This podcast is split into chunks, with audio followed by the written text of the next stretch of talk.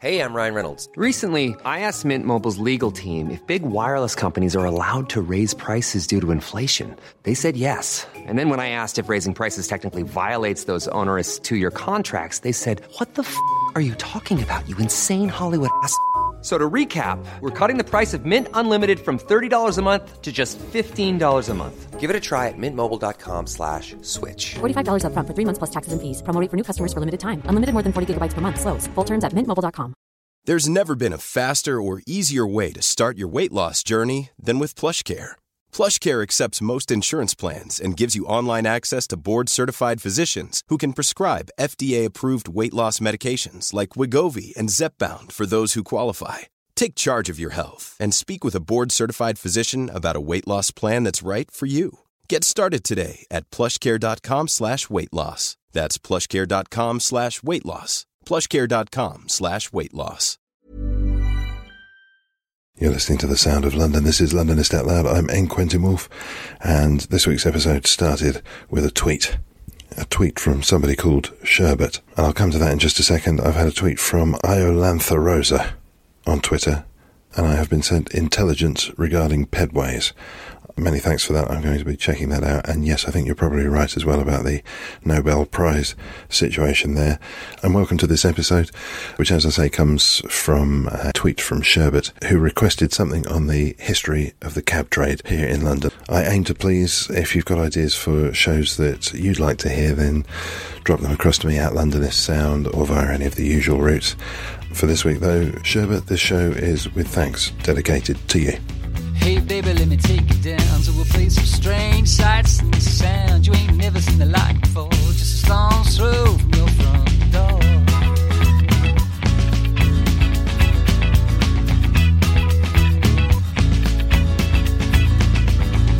Hey baby, step out with me, see a piece of the air, land and the sea. Some creep or some saw down the road, jam brand slow. My heart aches for some far off place.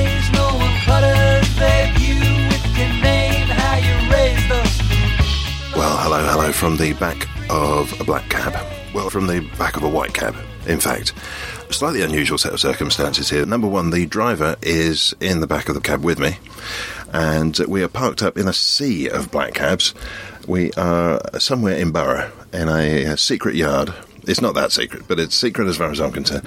With me in the back of the cab, Jamie Owens, who is the manager of Wedding Taxis. He's been a cab driver for many a long year. Hi. Hello, Quinn. What are we doing here? What is this place? This is an old petrol station that's been here for a long, long time, and it's got a cafe in it for taxi drivers.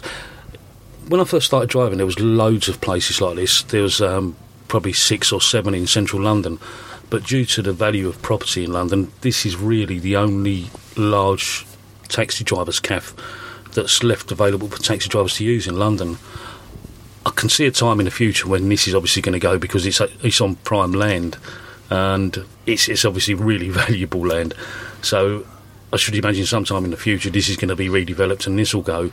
And then that's going to be the last of the large-scale taxi drivers' cafes left available. And utility aside, this is not looking like a prime piece of architecture here. It is essentially a porter cabin with a bit of garden furniture outside of it. And the forecourt here, it's not one of those plush ones with the Marks and Spencers attached. This is diesel by the bucket load. Yeah, it used to be the busiest diesel petrol station in London, other than Clackett's Lane on the M25, because obviously they're servicing lorries. But it went broke many years ago, and they've only recently put the diesel pumps back in. Another company decided to come in and service just the black cab trade, so they're only serving diesel. There's no petrol here at all, but they've been going about 2 months now, and obviously that's attracting more drivers in, but it's taken away some of the parking from the taxi cab, so some drivers are happy about it, some drivers are not too happy about it at the moment. What does a cab use in terms of diesel each week? Depends on how many hours. I mean, everyone's circumstances are different. You know, drivers tend to work to what they need to earn. So I would say the minimum that a taxi would use in a week is around about £80 to £100 worth of diesel. If you're working long, you know, maybe 7 days a week, you're going to be using a minimum of £140 worth of diesel a week. If you're working long shifts, then you could go up to £200 worth of diesel a week. So it's quite a big expense, quite a big chunk out of a taxi driver's money every week. when you couple that with the cost of either buying or renting a cab and the maintenance as well, you've really got to earn between £400 and £500 a week before you actually earn any money. You're focusing much more on projects that are related to ordinary cab driving. Yep. You do Wedding Taxis, I guess mostly on the weekends. You're a podcaster to the cab trade. Just as a sidebar, why, oh why, are all the London cabs using diesel rather than something a little healthier? Basically because the government years ago were promoting diesel as the cleaner fuel. Also, diesel engines have got more low-down torque. Petrol engines in a heavy vehicle like this don't seem to be that economical. So that's why diesel engines were preferred. Obviously, in 2018, previous mayor brought out a law that said any new taxi first licensed after the 1st of January 2018 will have to be zero emissions capable. So that means they're going to basically be electric taxis with a petrol or diesel generator, which will charge the batteries when they're depleted. So it's like, what they call it is a range extended electric vehicle. So it's all about a change, and that's going to cost everyone a fortune, presumably. Yeah, it's going to cost a lot of money. The manufacturer estimated that the cost would be about £10,000 more than the current vehicle. The current vehicle's around about £40,000, so you're looking at around about £50,000. But there are going to be subsidies available from TfL and the government for putting electric vehicles on the road, which will help quite considerably towards the cost. I think they're quoting figures of around £5,000, £5,500 off the price of the taxi by the way of this grant or subsidy. But even so, does that mean that all the cab drivers are currently saving up? No, not really, because if you bought a taxi now, there's still a 15-year age limit, so you can still use that taxi for 15 years. So they will be, to a certain extent, exempt from the low emissions, the ultra-low emission zone. So you can still use the taxi. It's just any new taxi first licensed after the 1st of January 2018 will have to be zero emissions capable. So, for example, this one is 10 years old nearly, so it can still go until 2023. But then after that, if I bought another new one, it would have to be an electric vehicle. We're here in the back of your white cab, your white-black cab, by request. In fact, we've been asked to talk on the show about I can't believe we haven't done it yet, the history of the cab trade, and how far back are we going to be going? Well, the London taxi trade has been licensed in London for over 350 years. It was originally licensed by a decree of one Oliver Cromwell in 1654 because of complaints from the public about the conduct of taxi drivers. So he actually licensed, initially it was 200 drivers that were licensed in London. After Oliver Cromwell's reign, the licensing fell into disrepute and was reinstated a few years later, and obviously it's grown on from then. And the strange thing about it is that the London buses, or the London omnibuses as they were called back then, actually came out of the London taxi trade. Because buses back in the day were a horse-drawn buggy, weren't they, that just got bigger and bigger? Yeah, basically. I mean, the original buses were what they called growlers. They're a four-wheeled, two-horse-drawn carriage. And obviously they just grew bigger and bigger and bigger and became double-decker, sort of omnibus-type things. But their original ones were driven by taxi drivers. I sort of want to do this in tandem in a way, because it could be instructive to know, of course, where we've come from, but also to have in our minds where we're going to. So we'll flip back to the days of Cromwell, but what's the number of cabs on the road today? The number of cabs on the road, around about 25,000 drivers. Obviously, that number goes up and down with drivers that die, retire, and then new drivers that come into the trade. And around about 21,500 licensed taxis. Ever since I've been driving a cab, that's the highest proportion of actually taxis to drivers that I've ever known. It was a lot lower before, because you used to have drivers that would share a cab, you know, two drivers on a cab, one would do nights, one would do days. And also the percentage when I first started driving of drivers that rented to owned, there was more drivers that actually rented a taxi than owned a taxi, whereas now the balance has tipped slightly, it did tip slightly the other way, but it's around about 50-50 now. About 50% of drivers own their taxis, 50% of drivers rent a taxi. And is the overall trend that we're getting more and more people getting involved, or I can imagine nameless app-based drivers might be taking drivers out of the black cab market? I think it's deterring people from undertaking the knowledge, because the knowledge of London is the it's a form of qualification you have to do to become a London taxi driver. At the moment, it's taking people around about 4 years to complete the knowledge of London. So it's a big undertaking for someone to think about before they actually become a London taxi driver. So with the app-based circuits taking work away from the taxi trade, and they're not taking massive amounts away, but it has been noticeable, the amount of work that's gone from the taxi trade. It's obviously deterring people from undertaking the knowledge. So the number of drivers that, for a while, the number of drivers that were signing up to do the knowledge dropped slightly. Transport for London have said that number has increased again. So maybe the tide's turning very slightly. But we've been here 350 years. We see off the first invasion of minicabs as they were, the Gutler and everything else. So hopefully we'll be here in another 350 years. Let's zoom back. I was particularly taken with a phrase you used there, which was that the 200 licensed cab drivers fell into disrepute.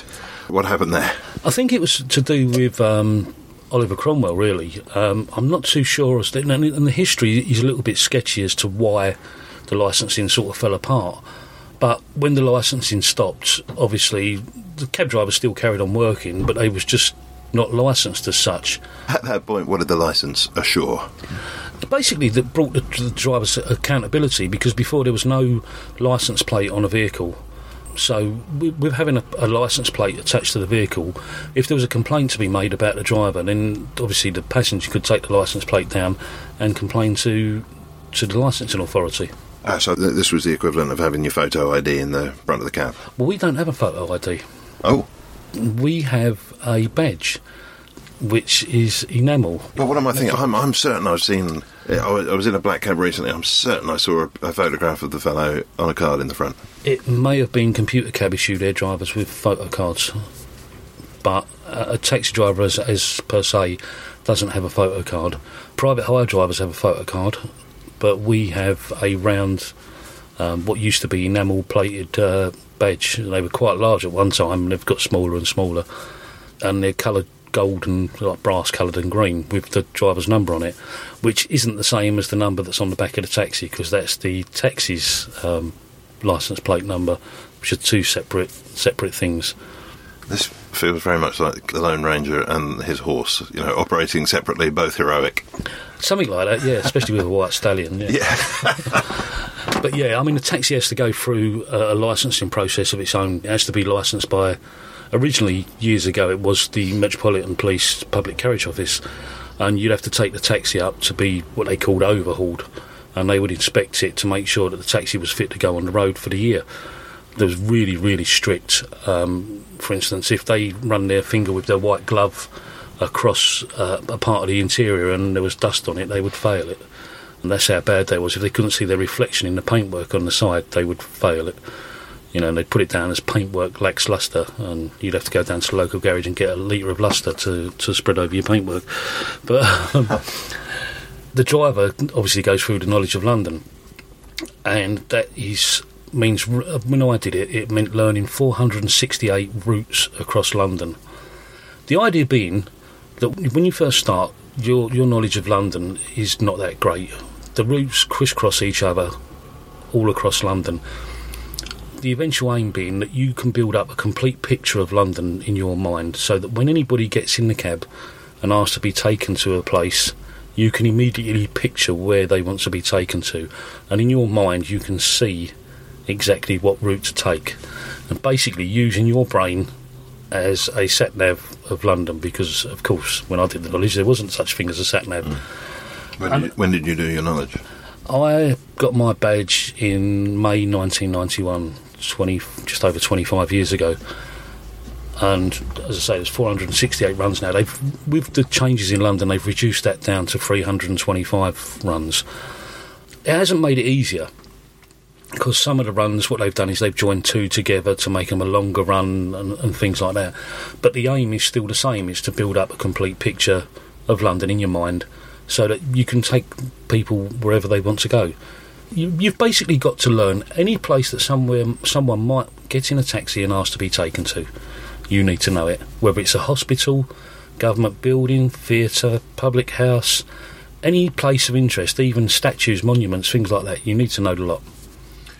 Well, what immediately strikes me then is that being a cabbie in Cromwellian or around the time of Civil War or Charles II must have been a lot easier, because there were only about three people living in London and it would consist of four streets and a roundabout. Probably, but there was no knowledge then. It was basically just a licensing process.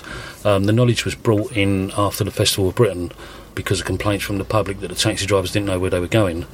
So the Metropolitan Police instigated the knowledge of London, which became a test for taxi drivers to learn their way around London. And obviously you had the Festival of Britain up at what was the Crystal Palace at Hyde Park, which was then eventually moved down to the area we now know as Crystal Palace and then burnt down in a fire later on. But the taxi drivers ranking at the Festival of Britain were not necessarily drivers because of the great influx of people. There was obviously an enormous amount of work there. So the taxi drivers that were actually ranking there were not necessarily drivers that would normally work that area. So you go back years and years and years with horse-drawn carriages and things like that. The horse couldn't travel that far, so drivers tended to work areas local all the time, the same area all the time. And, of course, the Festival of Britain gave them this opportunity to earn more money, so they travelled up to Kensington and ranked up there. And, of course, those drivers wouldn't have known the local area, so that's where the complaints originated from. That made me wonder about the reasons that people would have for taking a cab then. And I've realised I don't necessarily know. Maybe it's dangerous to assume why people take cabs. Why then would people have been taking cabs, especially given the smaller size of the city? I mean, my original understanding of it as to why taxi drivers came into existence in the first place. There's a really good book written by a guy called Philip Warren, which was the history of the London taxi trade, and he explained it that taxis originated out of families that had coaches, and they couldn't necessarily afford to pay their driver full time, so allowed them the use of the coach to convey other passengers around. And that's where the taxi drivers came from. There was obviously a lot of resistance from the lightermen at the time because they were the taxi drivers of London. Because when you go back that far, London was basically the city of London, the city of Westminster, and the city without, which was Southwark. So a lot of people needed to travel backwards and forwards across the river. So the lightermen were obviously the taxi drivers of the day. So there was a lot of resistance when people started using carriages as taxis. And it gave these families the opportunity to have a driver, but not pay him a great deal of money at the time. So that's where they originally started. And I would imagine because you had the City of London, and it's a long walk to the City of Westminster, that's why taxis became useful for people. Oh, yes, I'd never thought of that until we had the sort of Soho area spring into existence. So you'd have needed constantly to get back from what was going on in the city. There was a lot of commerce and trade in the city over to the area where governance was taking place. Yeah, I mean, you had a lot of trade going on in the city, and you go back that far, and before the original stock exchange, which was the Guardian Royal Exchange, which burnt down for everything in London seems to burn down for some reason. But that burnt down two or three times and was rebuilt. But the city traders would do their business on the streets of the City of London. I don't think you should put it like that. Well, they would trade on the City of London, or use coffee shops. Coffee shops were a really popular place for city traders to meet and do their business. I mean, probably the wrong way to put it. But Edward Lloyd, who was the originator of Lloyd's of London, started his business in a coffee shop in the City of London, which he was insuring ships crossing whether it's the English Channel or the Atlantic or wherever, delivering their goods. And it came from a sea captain who wanted his goods insured. And Edward Lloyd said, I'll insure your safe passage. So there came the insuring of shipping, which grew into Lloyd's Register now. So the largest insurers in the world. I was wondering whether you would see lightermen as being part of your lineage. And it sounds as though they're separate in your mind. Yeah, I mean, I think the lightermen wanted to disassociate themselves from the carriage drivers. So they really did, because obviously a lot of business was being taken away from it. I suppose if you bring it forward years, it's like taxi drivers and private hire drivers. You could consider that we're doing very similar jobs, but we want nothing to do with them. And I think the lighterman felt the same way back then, that, you know, these carriage drivers were doing roughly the same job, but they really didn't want anything to do with them. Should we open that can of worms just yet, or should we leave it for later? No, we'll leave that one. Now, terminology, taxi, cab, what should I be using? Either, really, because both... I mean, the original... a taxi driver's licence actually says London motor cab driver. So the word cab came out of the carriage at the time called a cabriolet, which was a two-wheeled horse-drawn carriage. The word taxi comes from the meter, which was a French term, taximeter. So you combine the two together and then you end up with a full word of taxi cab. So is a minicab a taxi or a cab? Neither. A minicab? Specifically a minicab? A minicab, yeah. It's basically... they've used the term minicab for years, but the word taxi is protected in London anyway, that a minicab operator cannot use the word taxi at all. So they were given dispensation to use the word cab, but only preceded by the word minicab. Why they wanted to call themselves minicabs, I suppose it's because they wanted to sort of show that they were offering a similar service to what taxi drivers do, but at a slightly lower rate. I wondered about the evolving, or maybe not evolving, character of the cab driver over the years. And as you've been thinking about the history of the cab trade, because you're a member of the Worshipful Company as well, of cab drivers, of taxi drivers? It's the Worshipful Company of Hackney Carriage Drivers, the 104th Livery Company of the City of London. I've been a member since 2000, so 16 years. The aims of the Worshipful Company are to... there's basically three aims. One is to educate, number two, charity, and number three, to promote. So they do the education through a guiding course that they offer for taxi drivers, basically so you can do tours around London. It gives you a better insight into the history of London. The charity side of the company is the Disney trip that we do to Disneyland in Paris for seriously ill children. Promoting the trade is promoted throughout the city with other livery companies, businesses, institutions within the City of London. So you've met a few cab drivers? Quite a few, yeah, quite a few over my years, yeah. So with your awareness of the history of the trade, what can we say about the character of the cab driver sort of then and now? Has the character changed at all? What are the traits of a cab driver? I think cab drivers are mad. I think you've got to really be a strange individual to drive a cab in London. There's no easy way of putting it. It's a fantastic job. It really is. And the vast majority of people that drive taxis in London love it. They really enjoy it. And this fallacy that people come into this idea that taxi drivers take people the long way round to earn a few extra pence is absolute rubbish. Most taxi drivers are really passionate about what they do. The most profitable way of driving a taxi is to get people in and out as quick as possible and then get on to the next fare. Taking someone round a long way to earn an extra 20p really doesn't do you any favours if you're trying to make as much money as you can. So this idea of drivers taking people the long way round is absolute rubbish. With regards to character of drivers, I think, same as any industry, in years gone by, there were more characters around than there are now. And I think technology's got a lot to do with that, where people don't tend to interact as much on a personal level. It's all Twitter, Facebook and things like that. I mean, if you go back to when I first started driving in the early 90s, there was a lot of characters, and you could call them the real characters, left from the sort of 60s and 50s, 60s, 70s, who sort of really stood out and were eccentrics to a certain extent, and you don't really seem to see that a lot in drivers these days. We need an example or two, I think. There was a guy called Monty Sheeman. He was obviously a Jewish cab driver, and he kept... he had this mad idea that to solve the traffic problems in London, it was quite easy. All you had to do was divert the Thames at Gravesend and concrete it over and make it a six-lane highway straight through the centre of London. And these guys used to write in taxi trade papers because obviously there was no internet back then.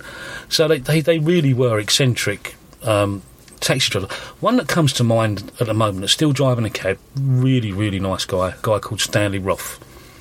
Very, very well-spoken man.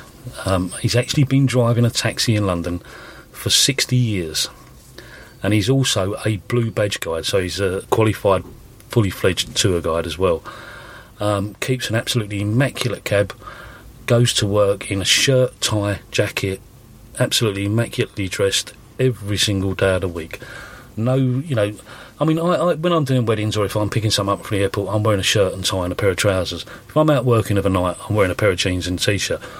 Stanley will go out dressed the same way every day, no matter what he's doing. Even if he's just working the streets, he's still wearing a shirt, tie, everything, you know, and a real character. Yeah, there's another guy called Gerald Nathanson that does the same thing. You do get a few characters about, but not as many as years ago. But one of the features of being a cab driver is definitely that you've got a world of your own going on here. You're the king of your domain, so you can afford to be a little bit out there, right? Oh, yeah. I mean, as I said when you first asked the question, I think you've got to be a strange sort of person to drive a taxi in London because you spend 90% of your time on your own. You have to work anti-social hours. It's no good treating it as a 9-to-5 job because you'll just go broke within a couple of years. And you're talking to strange people continuously, and you know, as they say, most taxi drivers love to chat. They've got an opinion on every single subject in the world. One person quoted as, "It's a pity that all the people that know how to run the country are actually driving taxis." So, yeah, taxi drivers have got an opinion on everything. There's another old saying that says, "If you put 12 taxi drivers in a room, you'll get 13 opinions." So, what about if we cast back as far as we can go, can you detect that always having been the case, that the cab drivers had to have that particular outlook, or has their character changed? I think years ago taxi drivers had to be quite hardy people because you're sitting on the front of a carriage that was completely open in all weathers, unless you mentioned earlier before we started the cab driver shelters. That's where the cab driver shelters came from, the first one being in St John's Wood. I can't remember the name of the person that actually started it. It was an army colonel or someone who felt sorry for the taxi drivers because they were sitting out on the rank in all weathers. And there was a problem at the time of taxi drivers taking shelter in public houses and obviously having a drink to get out of the weather and warm up a little bit. Even when motorised cabs come about, they only had 3 doors and no windows in the front, so the driver was completely open to the elements. So you had to be quite a hard sort of person to drive a cab around London, and also no powered steering, obviously no automatic gearboxes like you've got the luxury of today. I mean, so that's hard physical work. Yeah, I mean, really hard, because I mean, I've owned a 1937 taxi, and driving it is no mean feat, let me tell you. It is extremely hard work. You can go out and drive it for 3 hours and it feels like you've done 18 hours in a modern taxi. Well, you've got to remember that the main age demographic of taxi drivers tends to be the gentleman in his middle-aged gentleman, from about the age of 40 to 60 is the main demographic. Is that because it took the first 20 years to pass the knowledge? Probably, yeah. Or that people have done something else when they left school and then decided, you know, if they've become made redundant or their occupation, like what happened in the print. A lot of printers ended up becoming taxi drivers. A lot of firemen, you find, become taxi drivers because they can retire at quite an early age. They become taxi drivers. So I think that's the main reason that the demographic is slightly older. It is changing now. There's a lot more, you could call it a lot more cosmopolitan, where you've got a lot more cultures within the taxi trade, whereas Ken Livingstone described it at one time as a white male mafia, which was totally wrong. But it did have a reputation for being a racist trade, didn't it? It did. But the funny thing is, the trade's not really racist. You know, you pick up people from all walks of life. The only thing I will say with that is, you do, obviously, throughout your life as driving a taxi, you do encounter problems. Hey, it's Ryan Reynolds, and I'm here with Keith, co-star of my upcoming film, If, only in theaters May 17th. Do you want to tell people the big news? All right, I'll do it. Sign up now and you'll get unlimited for $15 a month and 6 months of Paramount Plus Essential Plan on us. MintMobile.com/switch. Upfront payment of $45 equivalent to $15 per month. Unlimited over 40 gigabytes per month. Face lower speeds. Videos at 480p. Active Mint customers by 5/31/24 get 6 months of Paramount Plus Essential Plan. Auto renews after 6 months. Offer ends May 31st, 2024. Separate Paramount Plus registration required. Terms and conditions apply if rated PG. Many of us have those stubborn pounds that seem impossible to lose, no matter how good we eat or how hard we work out. My solution is PlushCare.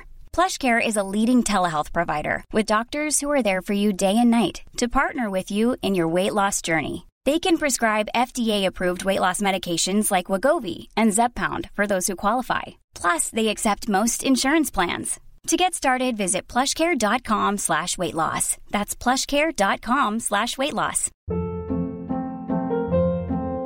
Hold up. What was that? Boring. No flavor. That was as bad as those leftovers you ate all week. Keke Palmer here. And it's time to say hello to something fresh and guilt-free. HelloFresh. Jazz up dinner with pecan-crusted chicken or garlic butter shrimp scampi. Now that's music to my mouth.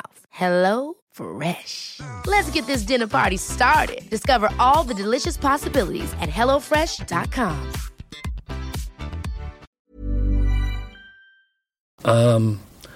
And if one particular culture or whatever causes you more problems, you do tend to be more wary of picking people up from that culture or that sort of ethnicity or however you pronounce it. But, you know, you've got drivers in the trade now from every single country in the world.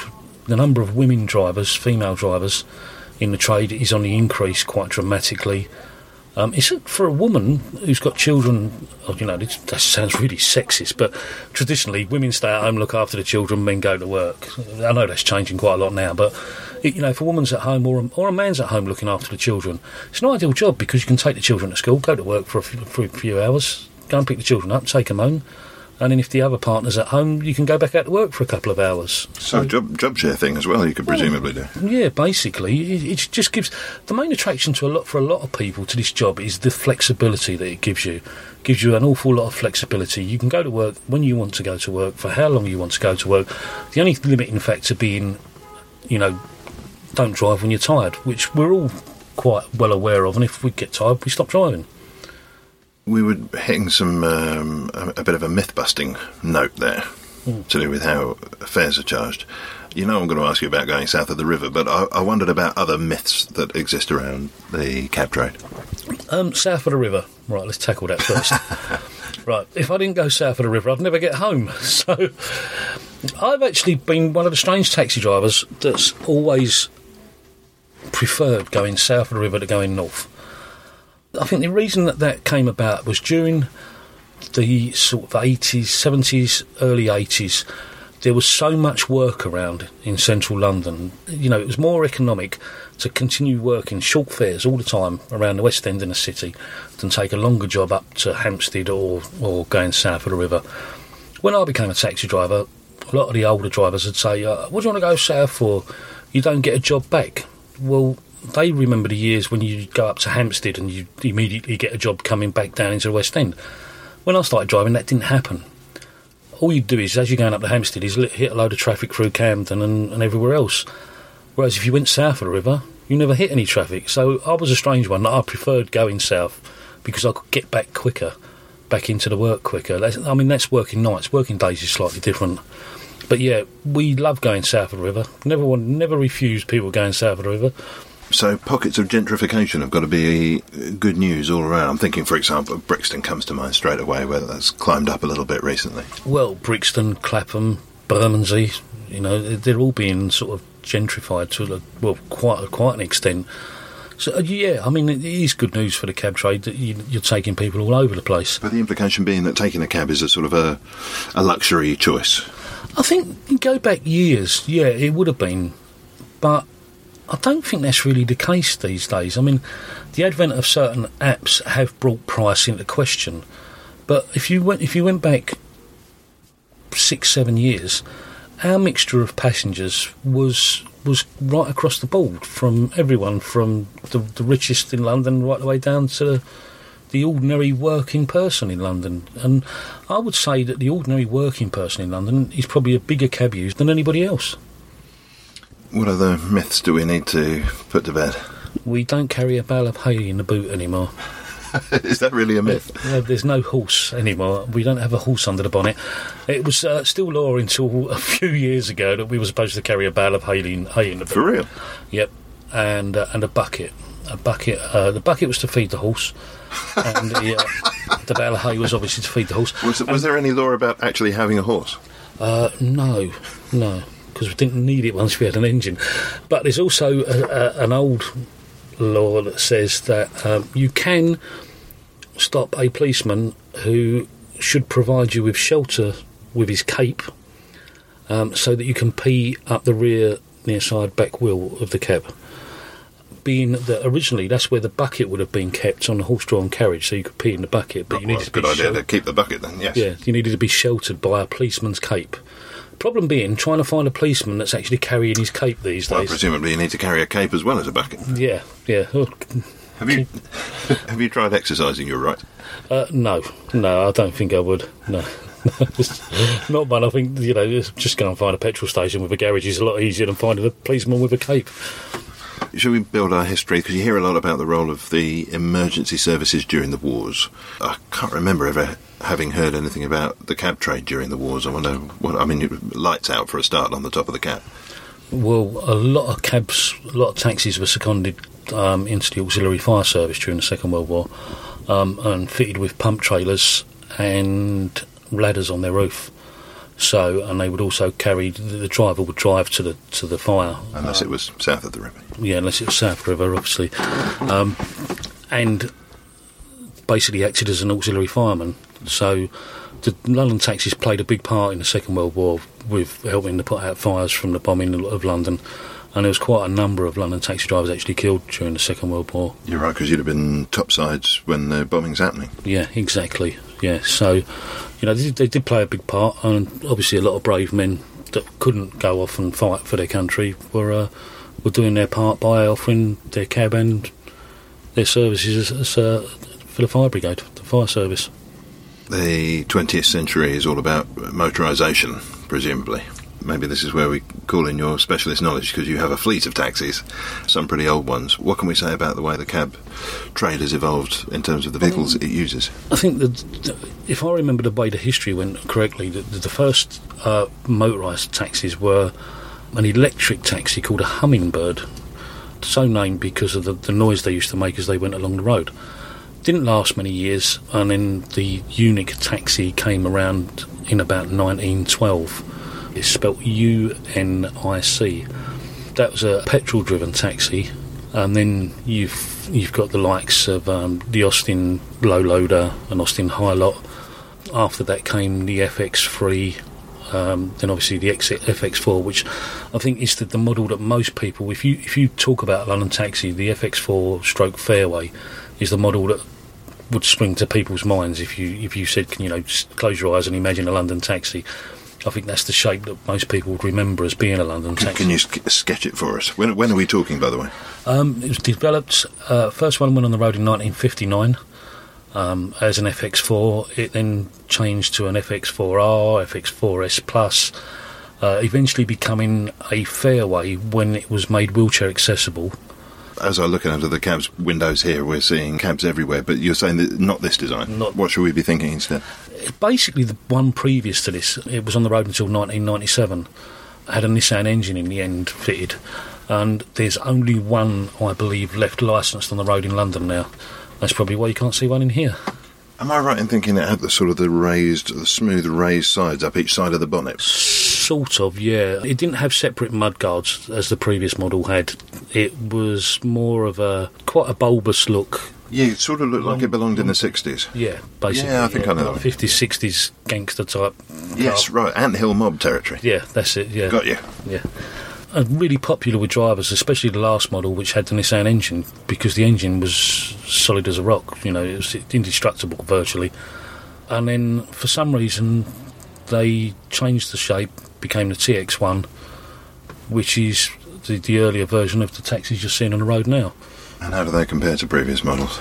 The TX1 had a Nissan engine. A lot of people didn't like the shape to start with.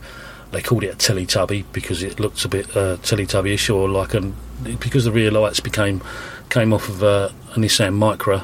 They said it looked like a Nissan Micra on steroids, But I think it's grown on people now. It's accepted as being the norm, the London taxi iconic shape.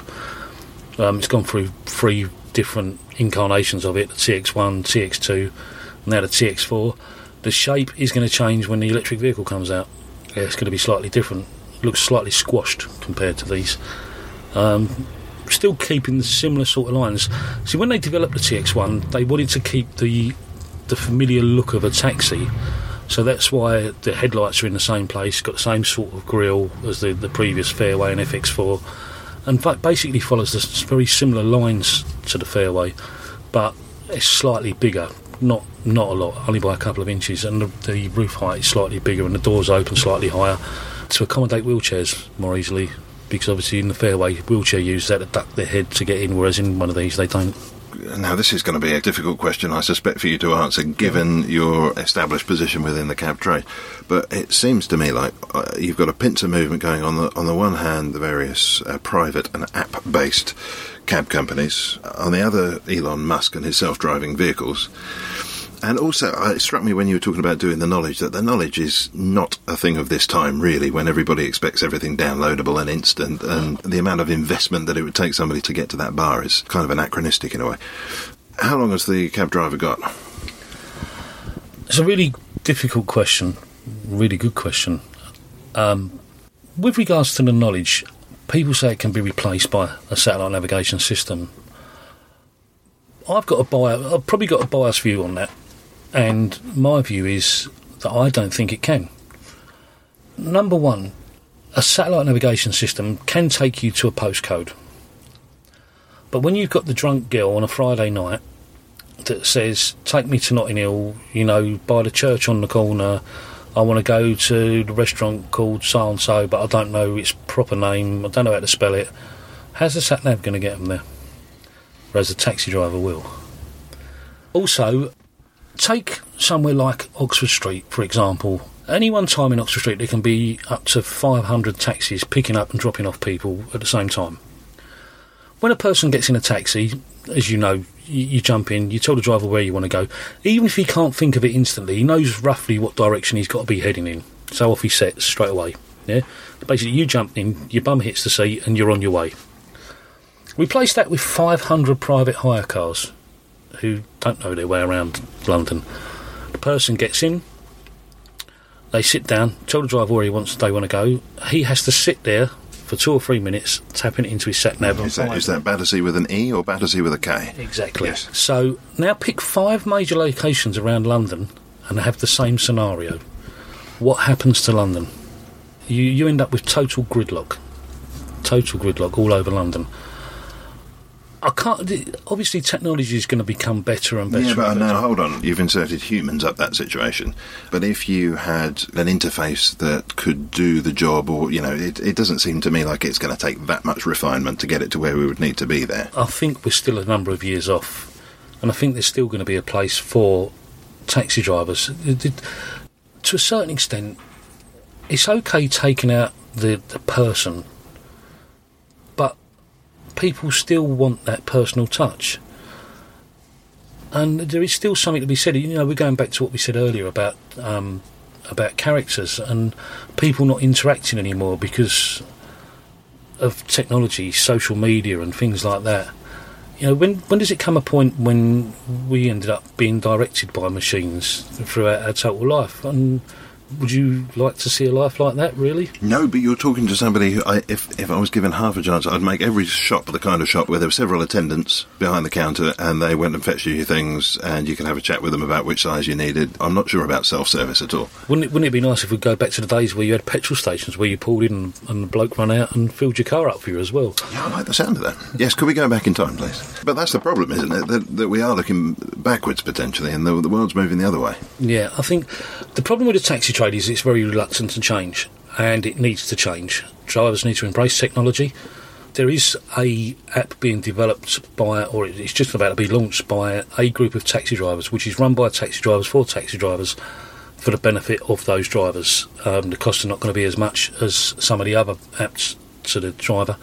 So hopefully if drivers embrace that, that will become the app for Londoners to use if they want to use a London taxi.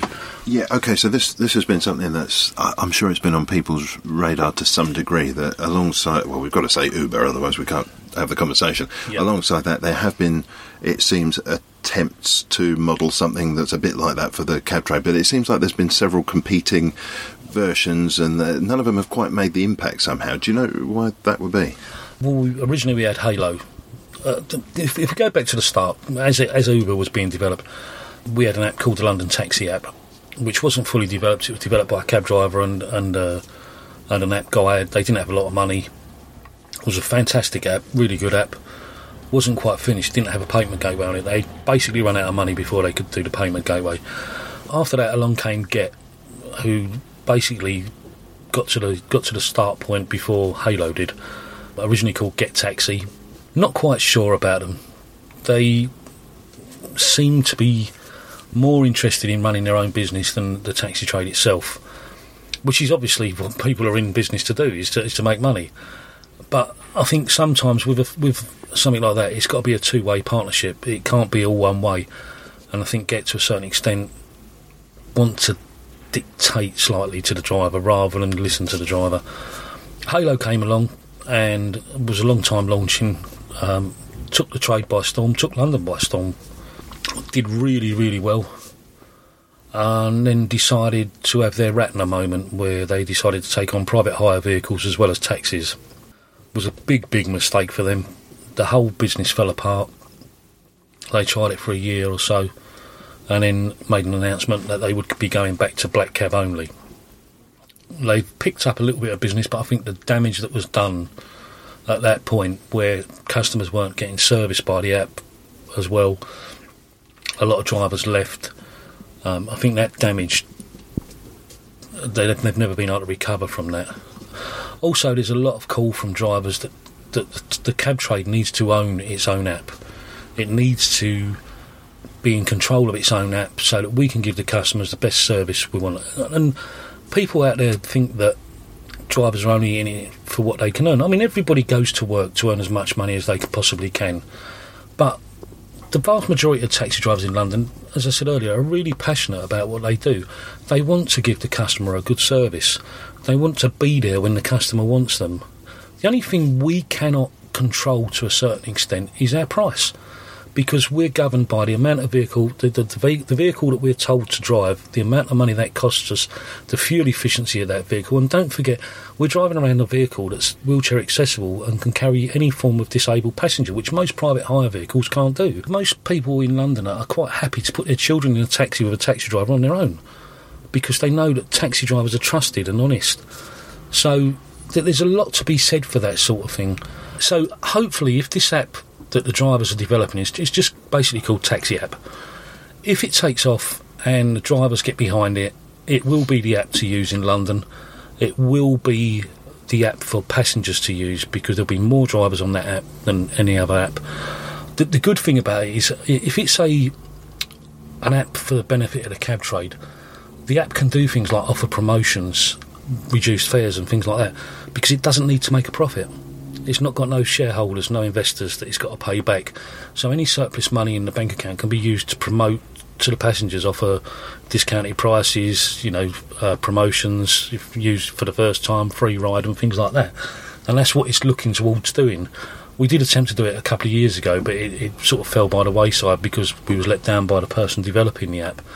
But It's such a shame, because it seems in a way so obvious and quite kind of simple in a way. I don't know if you ever take the bus anywhere. I can remember, 5 years ago, we didn't have those apps, certainly not reliable ones, that would tell you when the next bus is actually coming. It's all very well what the timetable says, but this will tell you exactly how far the bus is. And it reminds me of back in the day when you were expecting a phone call in your home and you had to wait by the phone at the agreed time for the phone to ring. And it's kind of like that hailing a black cab at the moment, isn't it? As you stand by the side of the street and you hope that a black cab's going to come, and all you really need is a map with some moving dots showing you where the cab is and a button to press to alert them to your presence. See, that was the good thing about Hailo when they first started. They did really capture the London travelling public, because we was picking up jobs from places that we'd never picked up people from. And the problem with a taxi is, you can go out and find one on the street on many main roads. Yeah, that's fine. In the summer when it's nice and warm out, you don't mind strolling down to the main road to stand there and hail a cab down. But when it's in the winter and it's pouring down with rain, freezing cold, that passenger can't see round the corner to see if there's a taxi coming. Whereas the app gives them that ability, and it gives the driver that ability to see round the corner to see that there's a passenger that wants a taxi there. And it marries the two together. And I think that the thing about, you mentioned Uber earlier, the thing about apps like Uber is it makes travelling more convenient for people. The app makes it more convenient. Also, you know, let's be blunt about it, people these days have become bloody lazy. Yeah, and they want everything brought to them as quick as they can for as cheap as possible. And the youngsters these days live their life on their mobile phone. And it's that age group that we've really got to try to capture as a trade. And the only way we're going to do that is by using app-based technology. We're coming towards the end of our time. I know you do a podcast for the cab trade. It's called Cab Chat, and I wonder what you're chatting about. We basically talk about any issues going on in the London taxi trade. So we do a weekly show called Cab Chat. We discuss what's going on that week, anything that's coming up. What sort of thing? What's going on? What's going on at the moment? The Mayor has just brought out an action plan for London taxi drivers. So we was talking about that this week. The demonstrations that were organised by the various driver orgs have nearly all been called off, which is good news for London. So we was talking about that. We was talking about the Disney trip, obviously, at the weekend. That just happened, right? Yeah, we take... it's organised by the Worshipful Company of Hackney Carriage Drivers. It's called the Magical Taxi Tour. If you want to look it up on magicaltaxitour.com or on Facebook, facebook.com/magicaltaxitour. We take seriously ill children with life-limiting illnesses for a short break away from their world of therapy to Disneyland in Paris in 100 taxis, supported by the City of London Police, the French Gendarmes, the London Ambulance Service and the AA. It's quite a spectacle to see when we travel down to Dover and across to France. But this is well south of the river. Well south of the Channel. And it's just such a fantastic feeling you get when you see those children walk into the park in Disneyland. It gives you a warm feeling inside knowing that you've given these children the chance to do something that without the support from the ambulance service, because we take the medics from the hospitals as well, without all that support, that's a trip they may not have been able to make, because obviously some of them don't go on to lead long lives. So we give them the ability to make that journey, have a bit of fun, a bit of a break. It also gives both parents a break to a certain extent, because one parent comes, whether that's the man or the husband or the wife or the mother or the father. We used to see that it was always the mum that went, but now we're seeing increasingly more fathers are coming, because obviously they might be at home looking after the children while the mum works. So because they've got the driver looking after the children with them, it gives them that little bit of a break, and it also gives the other parent a bit of a break at home away from what is, if you've got sick children, 24-hour-a-day constant care. All the funds are raised by the Worshipful Company of Hackney Carriage Drivers. Costs around £150,000 a year to put it on. P&O sponsor the ferry for us, give us the ferry crossing free of charge. And it's just a fantastic weekend. Really is great. Thank you for doing that. Well, no, it's just giving something back. I've got a personal interest in it, but that's another podcast. On a more cheery note, on a more frequent note, weddings. How often? Every weekend. I mean, I say it's more cheery, but we've both seen the state that a wedding party can get into. Yeah. Especially after the reception. And you're happy to funnel these people into your cab? Yeah, not normally when they're drunk. But, during the daytime, we pick up the bride, take her to the ceremony, then on to reception, bride and groom on to reception. I've got a lot of old taxis. We use a lot of taxi drivers around London that have got white cabs, or a lot of older taxi drivers that have got vintage taxis as well. And we offer basically a wedding car service using London taxis. It is enjoyable, because you're always picking up mainly happy people all the time. It is something different from driving a taxi. I mean, I love driving a taxi. I think it's the best job in the world. The thing that gets me down now is the traffic in London. The congestion is the thing that gets me down. I was never one really to rank. I always cruise the streets to a certain extent, which is probably the wrong thing to say. But yeah, I love driving a taxi, and it's just an extension of taxi driving for me. It's something within the same industry. Because we've had the congestion charge, and it sounds as though that's not doing all it needs to do in terms of clearing the place out. What's the next big move, do you reckon? I think the next big move is the ultra-low emission zone in 2020, when they start banning a lot of vehicles from coming in London. in central London anyway. Except for the grotty old diesel cabs. Yeah, except for the grotty old diesel cabs. Yeah, it's going to stop a lot of people from coming into central London. I don't think a lot of Londoners actually realise to what extent it's going to affect them, and it's probably going to be a bigger outcry as it gets nearer the time, because it's fine, from my view, it's fine bringing these rules and regulations in, and it's okay for people that can afford to change their vehicles, but for those that can't afford to change their vehicles, that may be on hard times or whatever, and you know, a lot of people rely on their vehicle to get around if they're slightly disabled, or you know, they've got mobility issues or whatever. It's really going to affect them sort of people, and there needs to be more consideration given to people like that with exemptions and things like that. And I don't think they've really thought about that at all. But there must be cabbies who are rubbing their hands together, because surely this is going to be a shot in the arm for the cab trade just when you need it. It's funny, it's quite the opposite, because of the cost involved with the electric vehicles, and we're being forced to buy a vehicle in 2018 that isn't even on the road yet. You know, we're only talking just under 18 months away, and we haven't seen one on the road. So it's an untested technology. So we're going to be guinea pigs, basically, by paying a lot of money for something that's not been tested. I don't think that's the fault of the manufacturer. I think it's a combination of things, and it's just something we're going to have to deal with. You know, we've dealt with other issues, and we've got to move forward. So it will happen. We will get past it, and we will carry on. On which positive note we could end, but I have one more question, oh. Columbo style, that I wanted to ask. With your eye in the rearview mirror, I wanted to know, what are the signs that you're most aware of? What's the insider tricks and tips to spotting a dodgy cab customer? I think you need to spot them before they get in the cab. not in the rearview mirror. If they're in the rearview mirror, it's too late. I mean, there's a very good one. I'll just give you one example to finish on. If you're driving along the street, someone puts their arm out, and you suspect that they are drunk, yeah? Never stop before you get to them, because you find they'll walk towards you. Now, if they walk in towards you and they're staggering all over the place and you decide to drive off and leave them there, they've got the opportunity to punch the cab or kick the cab, which has happened on numerous occasions. So what you do is you drive past them and stop. Then if they start staggering towards you, you drive off, and they've got no recourse, no opportunity to kick or punch the taxi.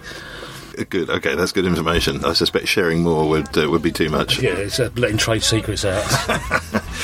Jamie Owens, thanks very much. No problem, it's been a pleasure. My heart aches for some far-off place, no one clutters their view with conveyance. And that's all for this week. My thanks for this week to Jamie Owens, thanks to Jim Rainbird and James Drury. Theme and incidental music was by Songs from the Howling Sea. I'm N. Quentin Wolf.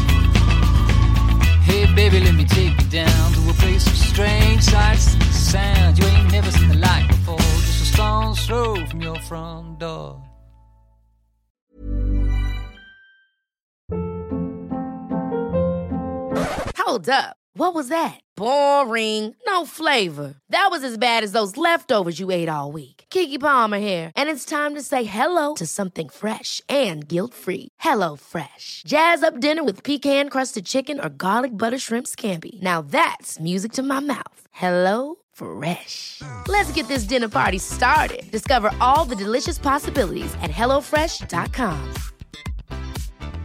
Want truly hydrated skin? Meet Osea's Body Care Breakthrough Hyaluronic Body Serum. It's clinically proven to increase hydration by 161%. It's lightweight, fast-absorbing, and delivers 24 hours of hydration for silky smooth skin without any sticky afterfeel. Treat your skin to clean, vegan skincare from Osea. Get 10% off your first order with code SUMMER at OseaMalibu.com. That's OSEA Malibu.com, code SUMMER.